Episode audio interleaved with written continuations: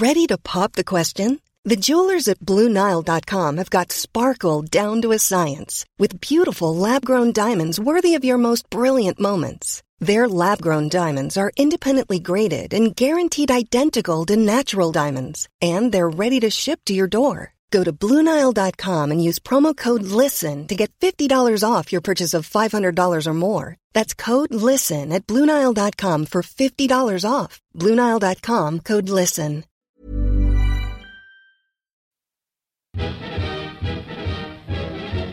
So, welcome to the history of the Heavyweight Championship of the World, a podcast from Yahoo with me, Steve Bunce. Watch now. Down he goes for the count of 10. In this series, I will take a look at one year in the sport's history. I will cover all the heavyweight championship fights, the stories, characters, outrageous acts, fairy tales, knockouts, controversies, inventions, and one or two lies. Well, certainly the truth being stretched. In short, all the details that matter. I start in 1960 with men that changed the sport forever. This will be no contest. This will be a total annihilation. Well, let, let him do all the talking. He does enough for both of us. I would like to announce my retirement from boxing. Oh, well, I've been up and down a number of times. It's all here. Every fighter and fight that matters. Welcome to 1961. 1961 started with Floyd Patterson as the world heavyweight champion. He had recaptured the title in June of 1960, the first fighter to ever do so. Floyd still needed to prove he was a worthy champion, a man deserving of the title. Many people wanted Rocky Marciano back. The Rock, however, was long gone. The third fight of Ingemar Johansson, a lovable and often lethal Swede, took place in Miami at the convention hall. The night before, the preacher, Billy Graham, had filled the hall with his words of salvation. Over 15,000 fans and curious spectators watched the third and final instalment of the Ingo v. Floyd trilogy. For the rematch in 1960, Patterson had trained in solitude, behind locked doors. He put an end to his private training days for the third fight by preparing in front of the public at the Deauville Hotel on Miami Beach. He was approachable, happy, and smiling.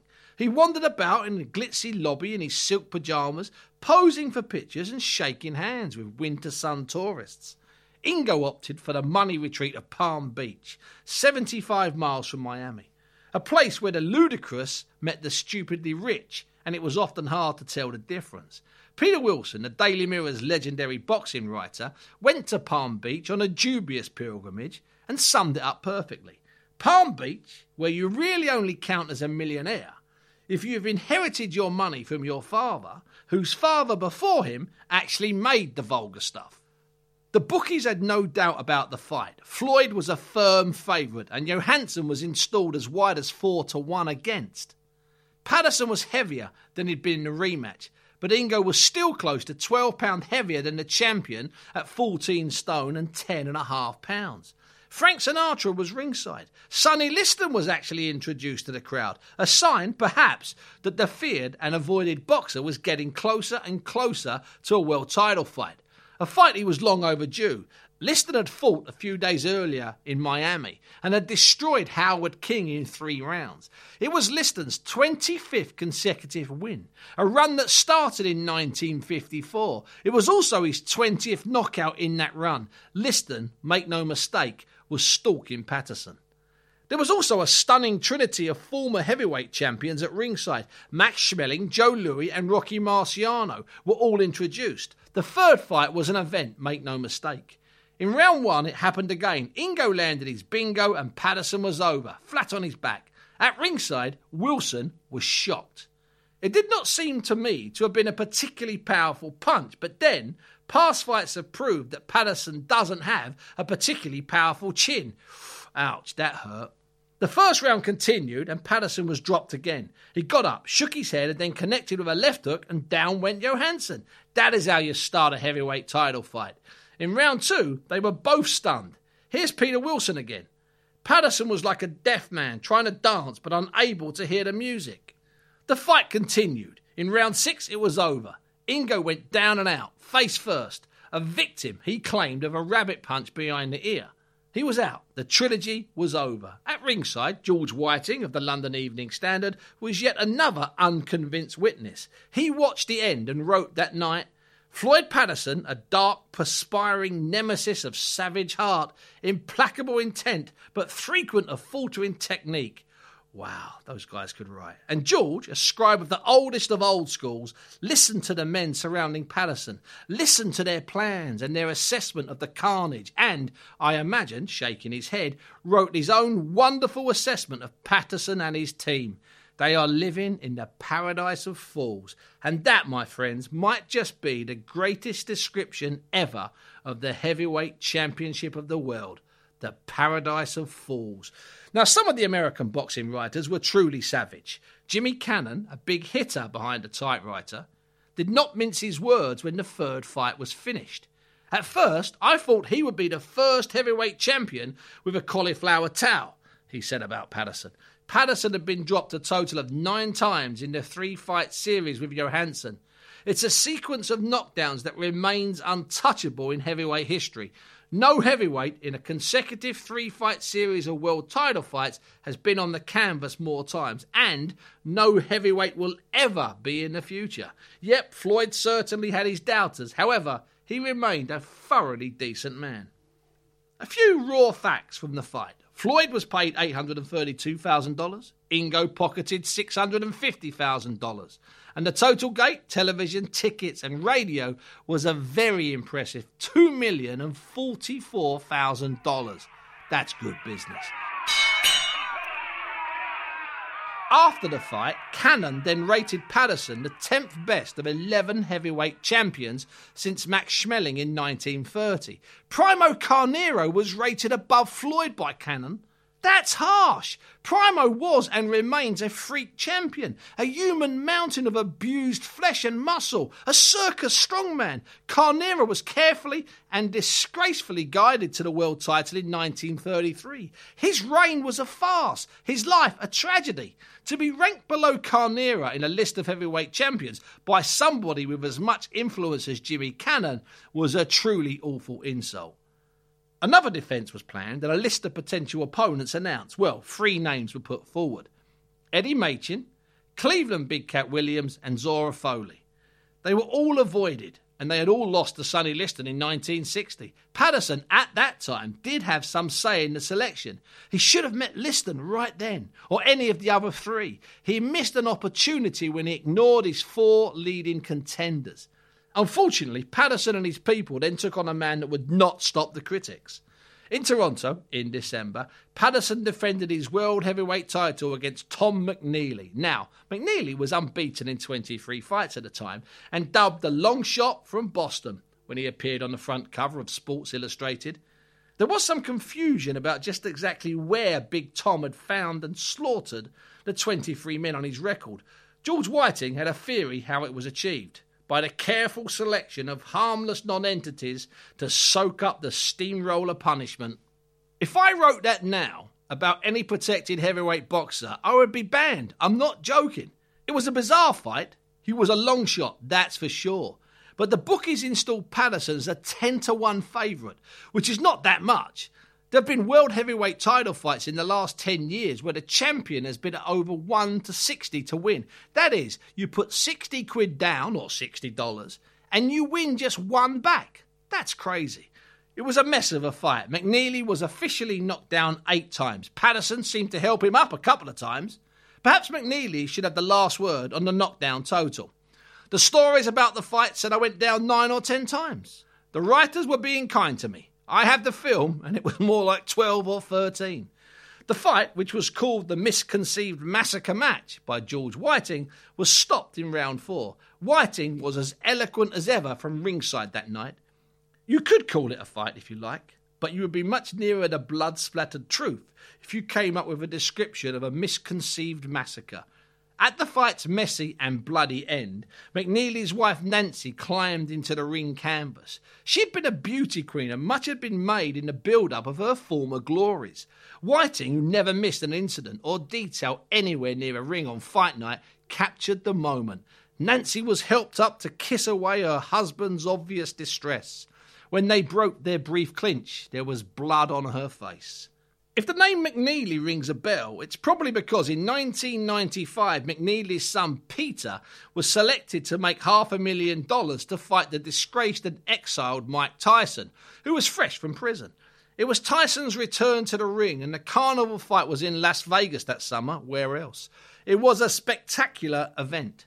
McNeely promised to wrap Tyson in a cocoon of horror when the first bell sounded. Tyson, on hearing that, laughed. Anyway, it never happened, and it was stopped after just 89 seconds. Tyson was the winner.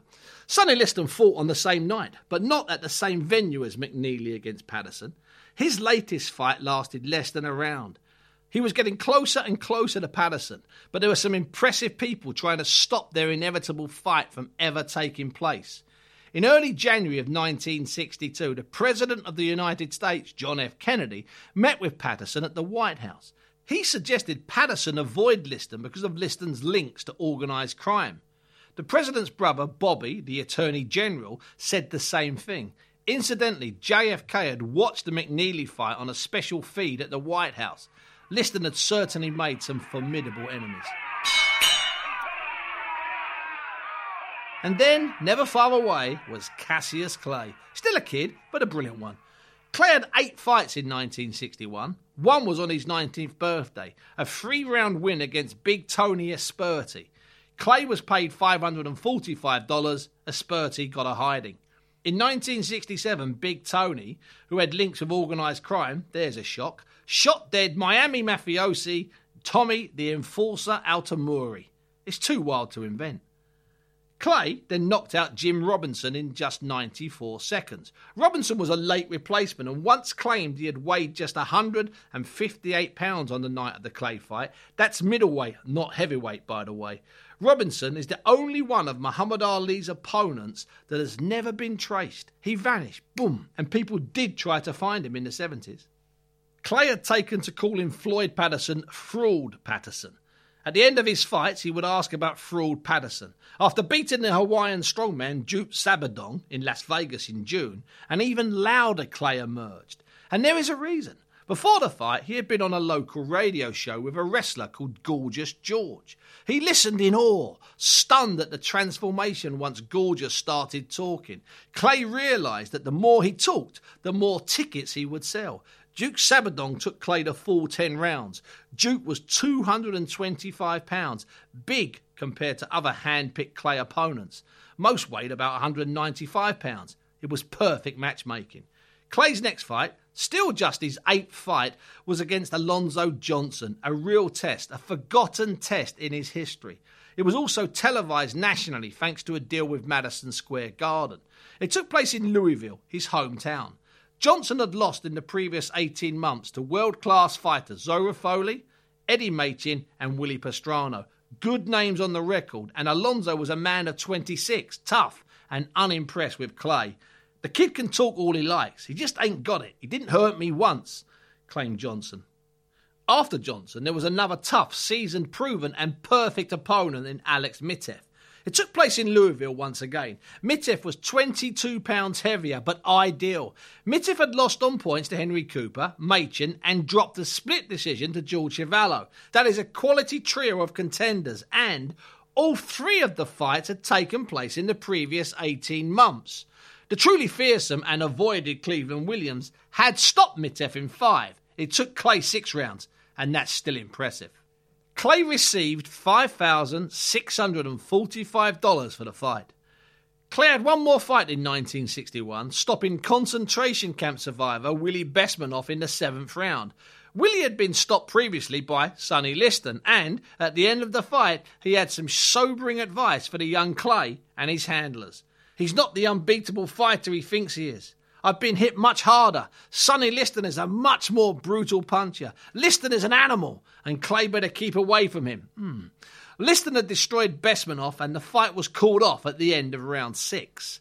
Clay called Brave Willie the unrated duck. He also promised to end the fight in round seven, and he did. It was a gorgeous George trick. It would soon be a regular part of Clay's act.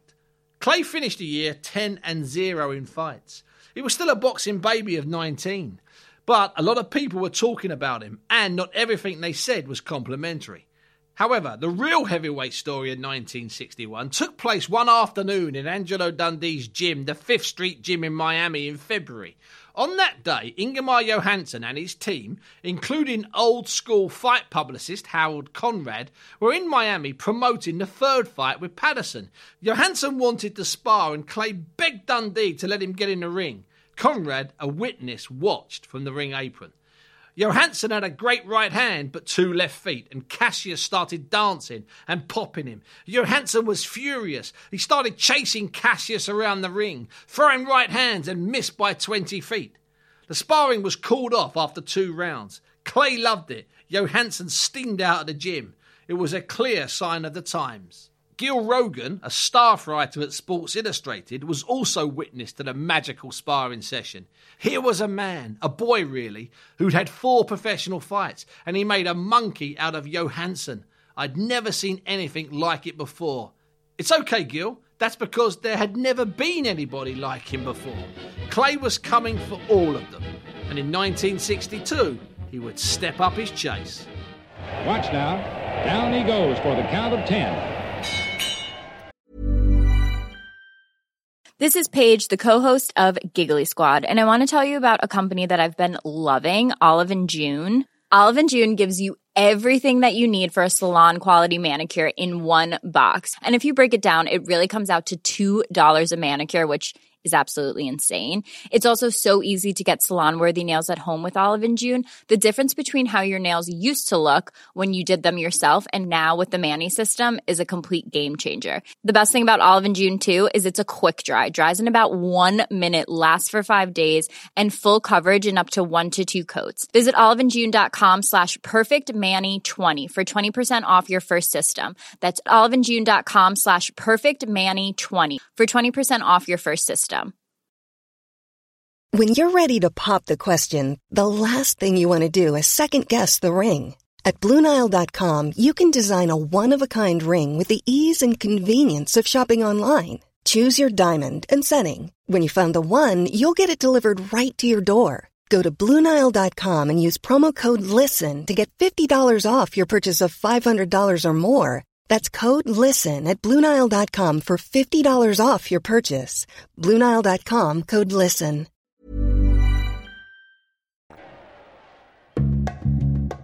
The 60s was a golden decade for sports writing, and here are some of the men that made it special. The writing geniuses at ringside for some of the greatest fights ever. The journalists of the 1960s on the daily boxing beat had to live and breathe these fights. It was the only way they could convey the feelings, the emotions to an audience largely kept in the dark until they opened the pages of the paper and found the glorious words. Take George Whiting of the London Evening Standard, ringside for the third and final Ingemar Johansson and Floyd Patterson heavyweight title fight. The score is 1 1 in fights so far. Both ended quick with a lot of knockdowns. It was an odd fight, and there were slow moments, and that meant Whiting could enjoy himself. Johansson plodded and plunged, backed off, and got his feet mixed up. Quite obviously, these two top warriors were not at that stage better practitioners than lesser men. Not to put too fine a point on it, Patterson and Johansson looked like two plodders. Ouch, plodders is a severe reprimand at any level. This was the heavyweight championship of the world, and not the realm of plodders. George was not impressed, and he continued. Indeed, after a clumsy, bumbling fifth round, we were almost prepared to yawn and talk instead about the weather. However, it was a nasty finish. Here's Whiting on the end of Johansson's World Championship career. The Swede's right eye is oozing blood into the smoke laden night air. The left eye is swelling, and his feet seem to be carried on ungainly legs. At times, it looks as though the Gothenburg giant has but partial control over his 14 stone and 10 and a half pounds of sun bronzed flesh and muscle. That is a description of a man with nowhere to run or hide, written by a man who has been close witness to the end of too many fighters' ambitions. Whiting knew the men he wrote about, he cared for their wins and their losses. As Sweet George was leaving the Miami Convention Center on that March night, He spotted something. The wise old hack in him was always looking for a tidy payoff. What he saw gave him his last words on that chaotic night and fight. An estimated crowd of 15,000 wandered out into the midnight rain. Over the marble portals and the rainbow fountains of this splendid hall, they could read a sculptured legend which read, Dedicated to peace, achievement, and progress. Floyd Patterson and Ingemar Johansson were, I thought, a little short of all three. The night was over for George and the fans. AJ Liebling, the author of The Sweet Science, was also down in Miami and called on Patterson the day before the fight. It seems Liebling was like print royalty and could arrive when he wanted. Patterson had been sleeping. Liebling asked for him to get up. Patterson did and came downstairs. Here's Liebling on the champ's arrival. He was wearing a silk oriental dressing robe, orange and black, like a butterfly wing and under it his back made a blocky rectangle, no longer an inverted triangle as in his Helsinki days. There were ropes of muscle at the base of his throat. He was a full scale heavyweight now. He is a dark man, about the colour of semi sweet chocolate, and has a long up tilted nose and little sleepy eyes, which give him the look of having a small joke with himself. They chatted. Liebling got his interview. That night, as Patterson fretted, Liebling saw Frank Sinatra at the supper club in the Hotel Fontainebleau on Miami Beach. It's always details, some tiny, with the press in the 60s. And here's Liebling on Ingo's ring entrance that night in Miami. The organist played a rollicking version of the Swedish anthem. Johansson, in a white terry cloth robe, followed in the wake of his attendants, like a sacrificial ox on the way up the Acropolis. That is perfect. Liebling, by the way, was writing in the New Yorker. A little later in the year, Whiting was back ringside for Patterson's next defence, this time in Canada against Tom McNeely. This was the type of mismatch boxing writers love. It provides a chance to have some fun. Big Tom had no chance, but Whiting had a fabulous line on the no hoper and the prospect of an upset. If he succeeds, we can pocket our illusions, toss away the few remaining pages of the textbooks, and admit once and for all that boxing skill is no longer needed to raise a man to the pinnacle of what was once a sport of grace and dignity. We can pocket our illusions. That is wonderful. It was savage to witness. McNeely was repeatedly dropped before the merciful ending. Whiting took no pleasure in being right.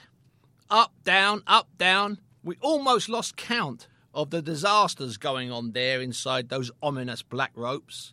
But the final dismantling came when the bewitched McNeely stumbled like a wounded ox under a power shot right hander in Patterson's corner. I love ominous black ropes. That's detail. When that fight was finished and Whiting was backstage, in the hallway between contrasting dressing rooms, he was on the prowl, a Fleet Street institution looking for an extra twist or two. He talked to former world heavyweight champion Jersey Joe Walcott, who was the referee for the massacre. I asked referee Walcott if he was aware that on one occasion it had seemed like Patterson had tried to help his adversary to his feet after a knockdown. Yes, said the balding warrior from an earlier decade. We fight hard, but remember, we are human beings. Many times I felt sorry for an opponent and held off. Sometimes it caused me to lose a fight. All of which proves that Christian charity can sometimes creep into a boxing ring it just happens that on this occasion, poor McNeely was well past charity. He needed another pair of arms. That's the way to end a fight report.